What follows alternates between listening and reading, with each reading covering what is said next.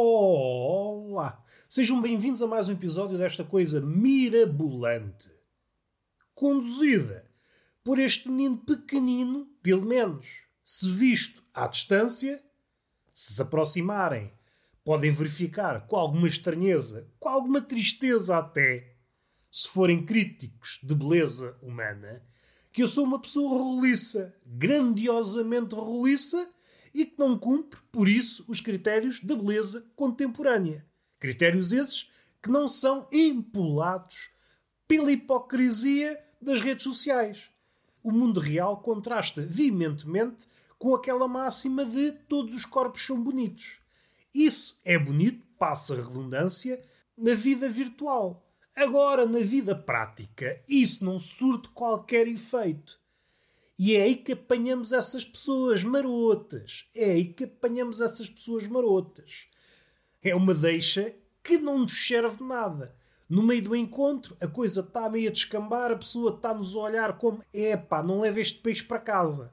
Aquele olhar que vocês fazem quando estão a passear na praça para escolher o peixe. Qual é o peixe mais fresco que está aqui? Qual é o peixe com a melhor relação qualidade-preço?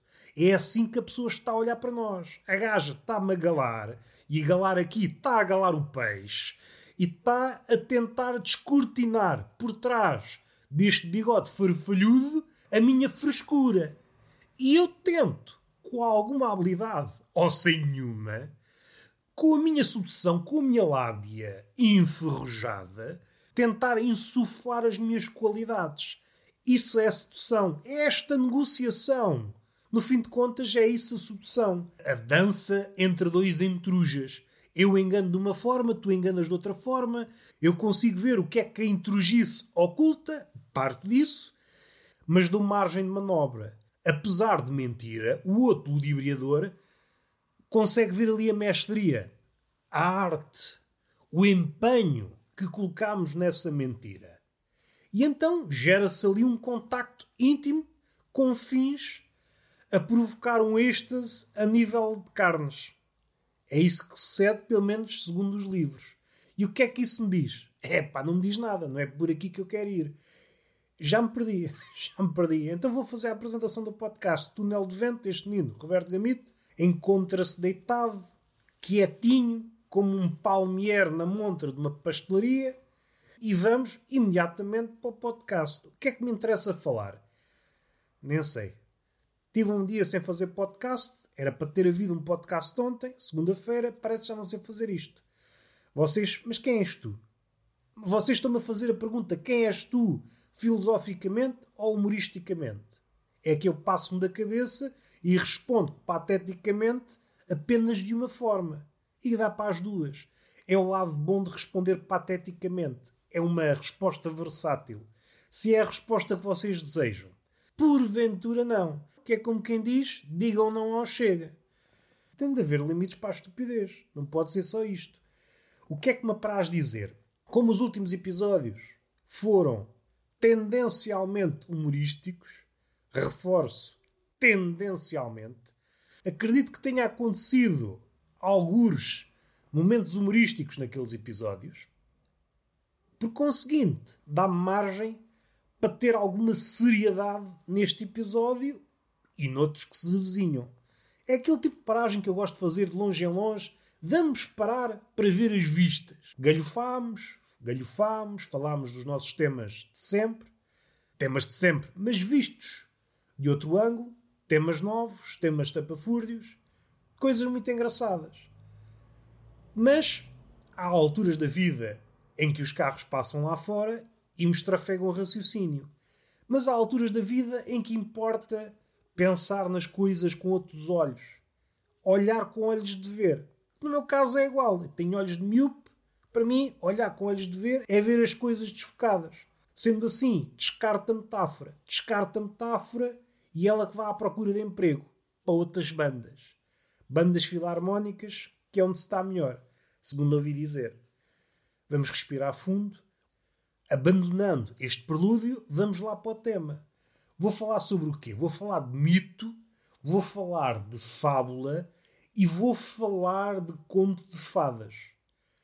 iniciamos esta labuta, que é mesmo uma labuta, tudo o que é pensamento para mim é entendido como labuta, estou fora da minha zona de conforto, cada palavra que eu solto é fugir da minha zona de conforto, por mim estava mas é caladinho e quietinho. A minha vida ideal era viver dentro de uma caixa de sapatos, como se fosse um bicho da seda. E vivia, morria e largava ovos e estava feito dentro de uma caixa de sapatos. Não precisava de mais nada. Vamos respirar fundo. Vamos começar pela fábula da cigarra e da formiga. Vamos olhá-la com olhinhos piscos e perceber aqui duas coisas. Ou três, ou se não nenhuma. Comecemos por baixo, com expectativas bem em baixo. Vamos tentar não perceber nada sobre a fábula da cigarra e da formiga. Ao lado didático, que é ensinar ao catraio, ou a quem lê, o valor do trabalho, o valor do planeamento, o valor de pensar no futuro. Ora, há aqui duas visões contrastantes, há uma discrepância de modos vivendi entre a cigarra e a formiga. A cigarra quer a folia, cantar, cantar, cantar. Chega ao inverno, bate à porta da formiga, diz: Minha amiga, não arranjas nada para trincar? E a formiga: Oh, oh então não dançavas? Vai dançar para a cona da tua mãe. É assim a versão oficial. Mas vamos olhar para a cigarra e para a sua condição. Chega ao inverno, oh, pá, não há trabalho. Qual é a origem da cigarra? Vamos fazer aqui o levantamento poético da origem da cigarra. De onde é a cigarra? É uma cigarra, sem sombra de dúvidas, algarvia. Chega ao inverno, os bares onde atua estão fechados. Se fosse uma cigarra nórdica, onde há vida boémia todo o ano e o inverno é impeditivo, não havia esse problema. Não havia esse contraste de visões entre a cigarra e a formiga. Às tantas até sucedeu o contrário. Às tantas a formiga via-se impedida de sair, de ir catar. Vamos tocar também nesse aspecto. Valoriza-se muito o trabalho, trabalho entre aspas, da formiga, e ironiza-se, apoca-se a vida artística da cigarra. Primeiro que tudo, não vamos analisar realisticamente a cigarra. É um exagero chamar música àquilo que a cigarra faz. O nome para o barulho da cigarra é fretinir. É um dos nomes. Mas não é preciso a palavra para nós sabermos aquilo que a cigarra faz. A cigarra produz ruído. É uma fábrica nómada de ruído. Chamar aquilo música só faz sentido se utilizarmos os critérios atuais. Pusemos a cigarra e a música atual, aí sim, olha, é música. Agora, se pusermos um Mozart ao lado da cigarra, tem muita pena, mas não vais passar para a próxima fase dos ídolos. e a cigarra chorava, chorava naquele barulho lá dela. É pá, calem a cigarra, pá. Esse barulho já me irrita. a cigarra vive numa zona em que pode trabalhar o ano inteiro, trabalha, trabalha, como é artista, provavelmente tira um ordenado superior à formiga. E aqui as situações invertiam-se. A formiga encontrava-se numa situação de desemprego e batia à porta da cigarra. A questão é como é que a cigarra acolhia a formiga. Às tantas não acolhia. Tinha uma mansão e a formiga nem sequer conseguia bater à porta da cigarra. Batia ao portão e a cigarra. Oh, continua a bater que eu estou aqui bem. Precisávamos desta versão. Agora vamos analisar a formiga. Este peso no trabalho da formiga parece-me uma interpretação excessiva. Não estamos a ver as coisas com bons olhos, estamos a ver as coisas com olhos de bêbado, assim um bocado atravessadas. Então quer dizer que o trabalho artístico da cigarra ninguém passa cartão. O que só prova que esta relação, mais uma vez, se passou em Portugal. A cigarra era uma cigarra algarvia e a formiga era uma formiga portuguesa que dá muito valor ao trabalho e não dá valor nenhum à arte. Há artistas, opa, aquela a saber de artistas. A arte não alimenta e fecha-lhe a porta. Agora vamos olhar para a formiga. Ai, a formiga trabalha. A formiga trabalha. Não sejam mentirosos. A formiga. A formiga é uma larápia. A formiga atua em bando. Entra-nos nas casas e rouba-nos os grãos de açúcar. E depois trabalha. Isso é roubar roubar grão a grão o meu açucareiro. A formiga faz parte de uma comunidade muito organizada. Organizada de bandidos. Aquilo é só bandidos. As formigas são bandidos. Bandidos organizados. A máfia do açúcar. A máfia das migalhas. Uma pessoa às vezes está numa pastelaria. Uma pessoa vai para o campo comer um bolo, um bolo de arroz, quando sabe, está cercado de formigas a desmontar-me os bolos. Eu estou a comer um bolo de arroz, tenho um prato com bolos, quando sei já não há bolo nenhum. Desmantelaram-me os bolos migalha a migalha. Isso não é trabalhar, isso é gatonagem. Isso é gatonagem. E depois tem o descaramento de gozar com a cigarra. Epá. Quer dizer que é essa a mensagem que estamos a passar às crianças. É preferível roubar a enverdar pelo mundo das artes. É isso que estamos a dizer às crianças. Só queria frisar isto. Pois querem que o mundo avance. Porque está a passar esta mensagem que não devemos ajudar o outro. Sobretudo quando o outro for artista. Se o outro é artista, não merece ajuda. E é por isso que o mundo está como está. Não é pela pandemia, não é pela economia. É pela fábula da cigarra e da formiga. É a causa para este mundo individualista. Encontramos a causa para este mundo individualista. Esta história entranhou-se nas nossas cabeças e hoje só conseguimos ver o mundo segundo o prisma da fábula e, neste caso, a postura da formiga em relação à cigarra. É triste. Exibe este lado desumano da formiga que vangloriamos bastas vezes, quando na verdade não é sequer um trabalho. Acabamos a fábula, vamos passar para o mito. Há um mito pouco conhecido, pelo menos acho que é pouco conhecido. Às tantas vocês conhecem todos e eu é que sou o parvo. Provavelmente não ando muito longe da verdade. Há uma história, há um mito, para ser mais corretinho nas minhas palavras, no decorrer do qual Hércules tira uns dias, tira uns dias para pensar na natureza do mal, para pensar na vida. Olha, é uma coisa que faz falta na vida de um gajo. O ser humano tira dias para pensar na vida, mas nunca chegou ao pé do patrão e disse: meu amigo, preciso de 15 dias para pensar na natureza do mal. O patrão diria logo: Ó, oh, meu amigo, você você está aqui é para trabalhar. Estou aqui, mas é para trabalhar. Queres ver que vai haver merda? Queres ver que vai haver merda? Não, não, meu amigo. Não lhe dou dias para pensar na natureza do mal. E o empregado: Então está bem. Envolvidos 15 dias. Aparecia a empresa no jornal. foi vandalizada, foi incendiada. É o que dá. O patrão teve a culpa. Não deu dias de férias para o empregado pensar na natureza do mal. Voltando a Hércules. Estava a pensar na natureza do mal, lá ia ele, e entretanto encontrou duas mulheres. Mulheres essas que se chamavam Virtude e Prazer. Ora, só de saber isso já há marosca. Eu se fosse Hércules, e com isto fica logo provado que Hércules, sim senhor, muitos músculos, muita força, mas cabecinha, epá, não tinha nenhuma. Ponham-se na situação, vocês estão a pensar na vida, no meio do campo, encontram duas mulheres. Como é que te chamas? Eu sou o prazer. E tu? Ah, eu sou a virtude. Opa, isto é marosca. Tu queres ver que eu saí de casa diretamente para um mito? Ah, que isto tem aqui uma moral. E nem falo convosco, vocês às tantas estão-me a ludibriar. Vocês querem-me passar uma mensagem. Isto não é poesia, amigas. Até logo. E a pensar na natureza do mal para o outro lado.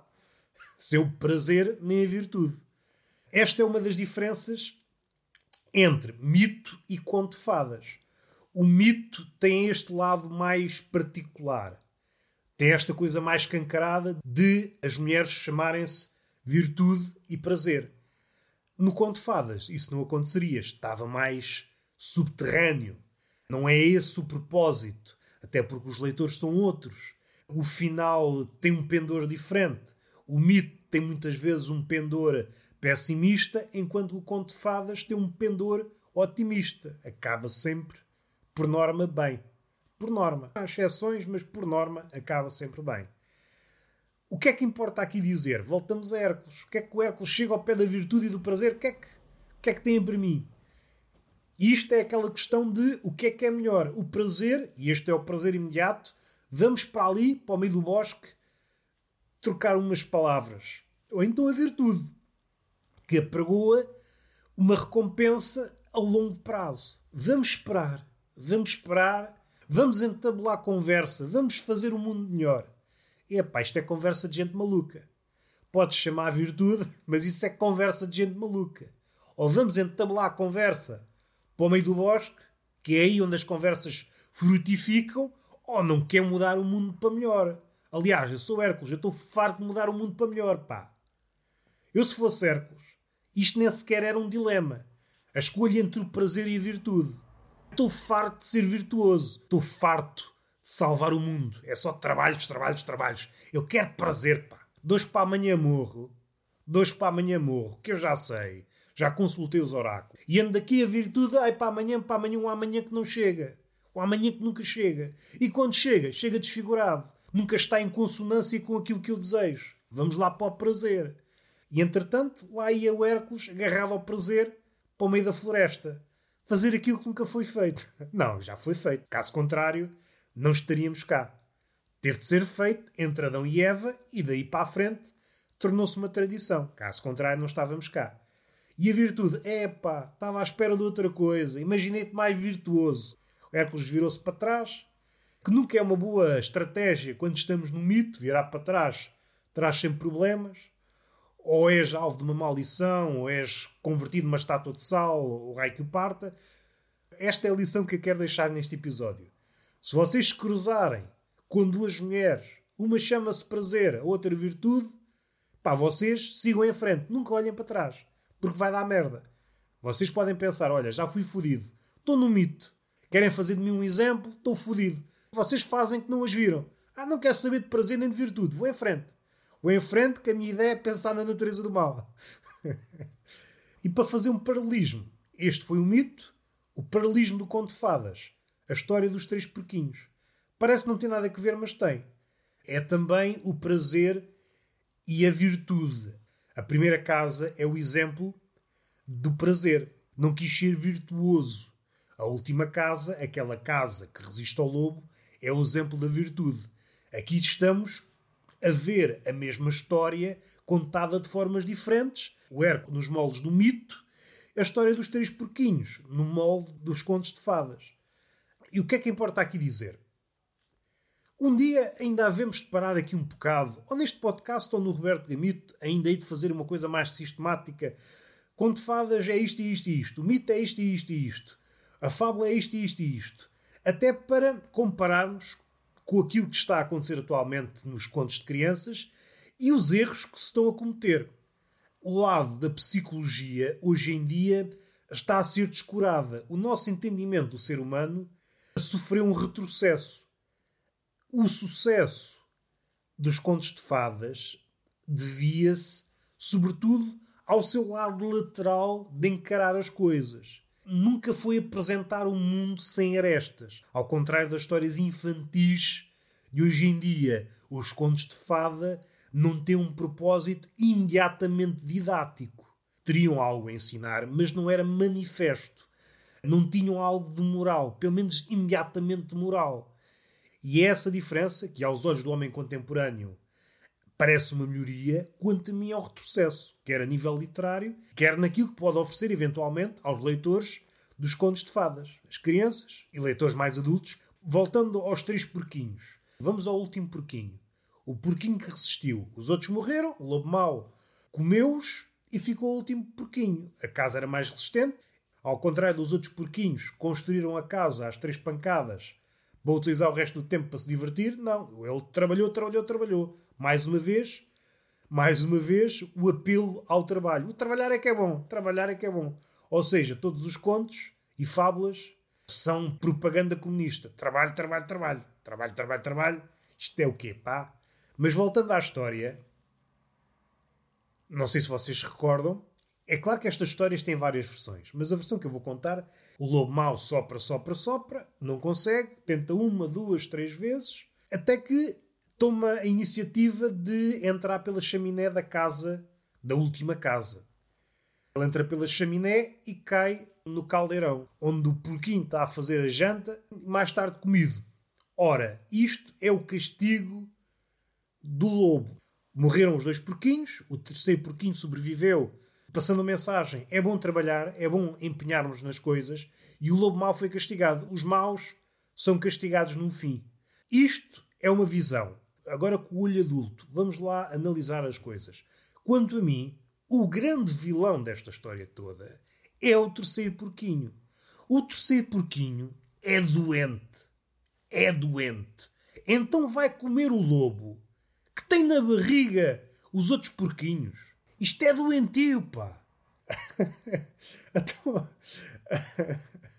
é que estamos a fazer apologia a um porco canibal que come quem lhe aparecer pela janela.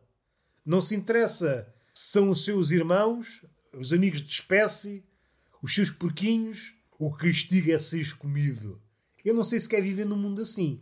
Não sei se esta é a mensagem que as crianças apreenderam. Será que alguma criança compreendeu isto desta forma? Se algum dia cair alguém da chaminé, devemos comer essa pessoa. E agora se explica a razão pela qual o Pai Natal deixou de existir. Foi comido. Houve um Natal que o Pai Natal arriscou a ir à casa deste terceiro porquinho, caiu no caldeirão e comeu o Pai Natal. Que este porco come tudo. Lobo, porcos e Pai Natal come tudo. Este porco é doente, pá. Este porco é doente. E está feito. Beijinho na boca, palmada pedagógica numa das nádegas e até à próxima.